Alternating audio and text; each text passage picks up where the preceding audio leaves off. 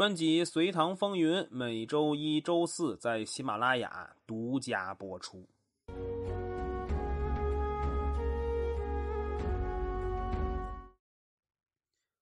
这是一次未被载入史册的攻打辽东城的战争，这是隋军不知道第几次冲锋了，对面的高丽军也不知道这是第几次防守了。但这次隋军看到了希望，因为城的西北角出现了塌陷，不少随军利用缺口冲了进去。但就在这时，随军停下了进攻的脚步，因为。他们听到了收兵的信号，有的随兵认为是自己听错了，赶忙问身旁的战友：“哎，是收兵了吗？”“不知道啊，咱们是不是听错了？”“哎，那就不管了，接着往里冲啊！这要是立个军功，那我得少奋斗多少年呀！”“嘿嘿嘿，你们俩别往里冲了，咱们该撤退了。”“撤撤退。”为啥呀？别管为啥，这是命令。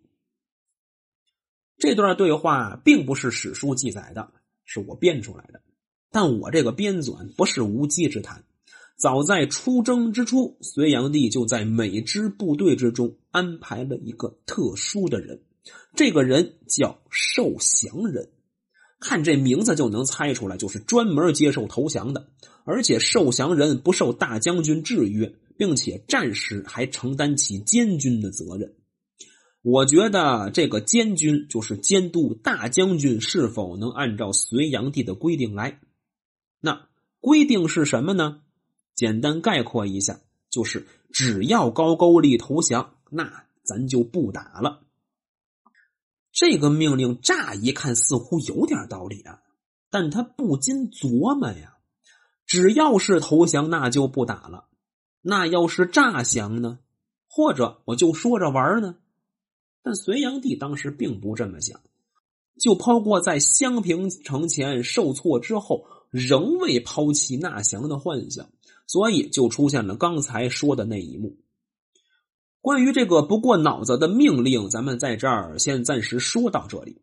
咱们还是把目光聚焦到隋炀帝的水陆两支部队上，这两支部队。也确实不顺利。先来说水路，水路的总负责人是来护尔。这个人咱们之前讲过，因为军功从一个小卒升为总管，并且被隋文帝和隋炀帝两位皇帝都委以过重任，所以这次是担任水军总管。来护尔率军在平壤城六十里外遇到了高丽军，这次带兵的是高丽的国王高原。射人先射马，擒贼先擒王，这个是所有人都明白的道理。国王亲自带兵出征，那可把来护儿高兴的屁颠儿屁颠儿的。但身后的随军面有惧色，因为高原列阵数十里，人数明显比他们多，而且他们应该是听说了襄平城吃了首败的事情，所以对于人数众多的高丽军还是有些害怕的。来护儿也没和高丽军打过仗，也不知道他们的路数是什么。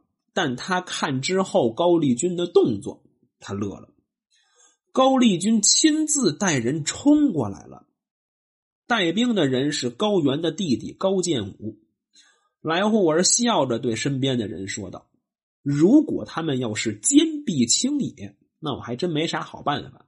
但他们这上赶着送死，那我就成全他们吧。”于是让自己的儿子来整和虎贲郎将费青奴出击，大破先头部队。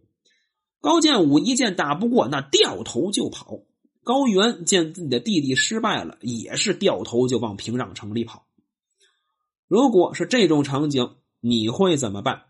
是追还是驻足观望？我想所有人都会选择追，毕竟前边是一国之君呀。只要抓住了，那别说这辈子了，下辈子的钱我都给挣出来了。所以来护儿不顾周法上的劝阻，纵军出击。您还记得隋炀帝在出征时下的命令吗？没错，不能允许私自行动。有情况需要汇报，并且得等着其他的部队一块儿行动。但莱胡尔看见国王，就跟看见自动提款机似的，哪还顾得了命令啊？冲入城中，没有抓住国军，就纵兵抢掠。就在这个时候，高丽军仿佛从天而降，一下就给来护儿打懵了。之前的嚣张气焰也不复存在了，狼狈逃出了平壤城。高丽军在后边紧紧追赶，一直追到灞水前。见周法上严阵以待，也就作罢了。水军进攻不顺，陆路进攻也不咋地。陆路军的总管有宇文述、于仲文、薛世雄和崔鸿生等人。这几个人哪个拿出来都是令人望而生畏的。要说他们不懂打仗，那就和骂街没啥区别。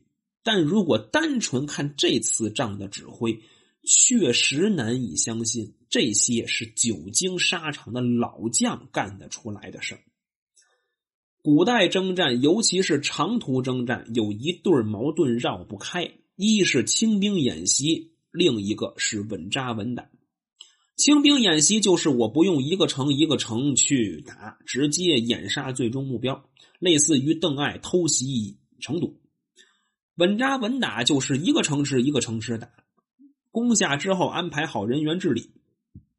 轻兵演习风险高，回报高；稳扎稳打，低风险低回报。这一对矛盾基本上是不能共存的。不能共存的核心原因就是一个后勤。后勤是古代行军打仗中最庞大的一支队伍，而且人数会超过主力军队。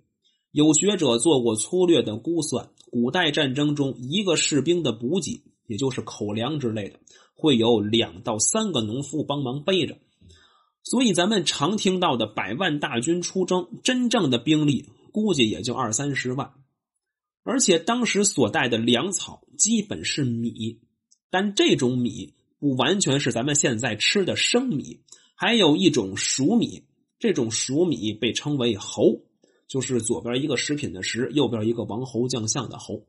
侯就类似于咱们现在的炒米，直接把米炒熟，然后碾碎，便于携带。不管是带生米还是熟米，一人背着一袋子米，那也不轻呢。这也就是为什么清兵演习的时候，基本会带很少的口粮。那为什么说宇文述这一支军队看起来不像是久经沙场的老将干的事儿呢？就是因为他让自己军士。背粮食，其实这主意也不是他出的。咱们之前讲过，所有的行动都要听从隋炀帝的指挥，所以背干粮的馊主意是隋炀帝出的。为什么会出这个主意呢？因为攻城受阻，所以改变了既定的策略，就是跳过这座城，直接向平壤城进发。那为什么不让民夫背干粮呢？很简单，这毕竟是高丽的国土，不是隋朝的疆域，所以要是有个打劫的，那整个出征的部队就完蛋了。所以宁可让兵士们受点罪，也不能冒险用农夫运粮。但士兵们受的罪可不是一点啊！史书中记载，当时给各路人马一百天的粮食。还有武器装备等物品，要是平摊一下，每个士兵背着三十的东西。隋唐时期，一石差不多有五六十公斤，三十那就将近一百多小两百斤了。这个数是不是夸张，我不敢确定，但他们身上背的东西挺沉，肯定是事实。秉承着之后饿死、战死也不能现在累死的原则。不少随军选择丢弃粮食，一两个人这么干还不明显，三五百人这么干那就张狂了。于仲文在前面走，突然一回头，看见沿路一排排七扭八歪的袋子，那他哪能接受啊？于是下令：如果有人随意丢弃粮食，杀无赦。人为什么会铤而走险？就是四个字儿。扛不住了，要么扛不住诱惑，要么扛不住劳累。随军无疑是后者造成的。只要不被看到，那就代表没事所以随军选择晚上刨坑掩埋，看不到一堆堆的袋子，那于仲文也就不会说啥了。那您可能会问了，他们都把粮食扔了，那吃什么呀？这其实他们考虑过，答案就是一个字抢。能打进高丽的城池，还怕找不着粮食吗？我觉得他们会有这种想法，估计也是和隋炀帝过于乐观的战前动员有关系。这些随军到现在可能还会认为，等到了下一座城池，高丽人就会连忙开门投降。之前的挫折可能只是极特殊情况，所以他们就带着美好的畅想，一边扔干粮，一边上路了。但没曾想，现实给了他们一个响亮的耳光，抽的他们是昏天黑地，日月无光。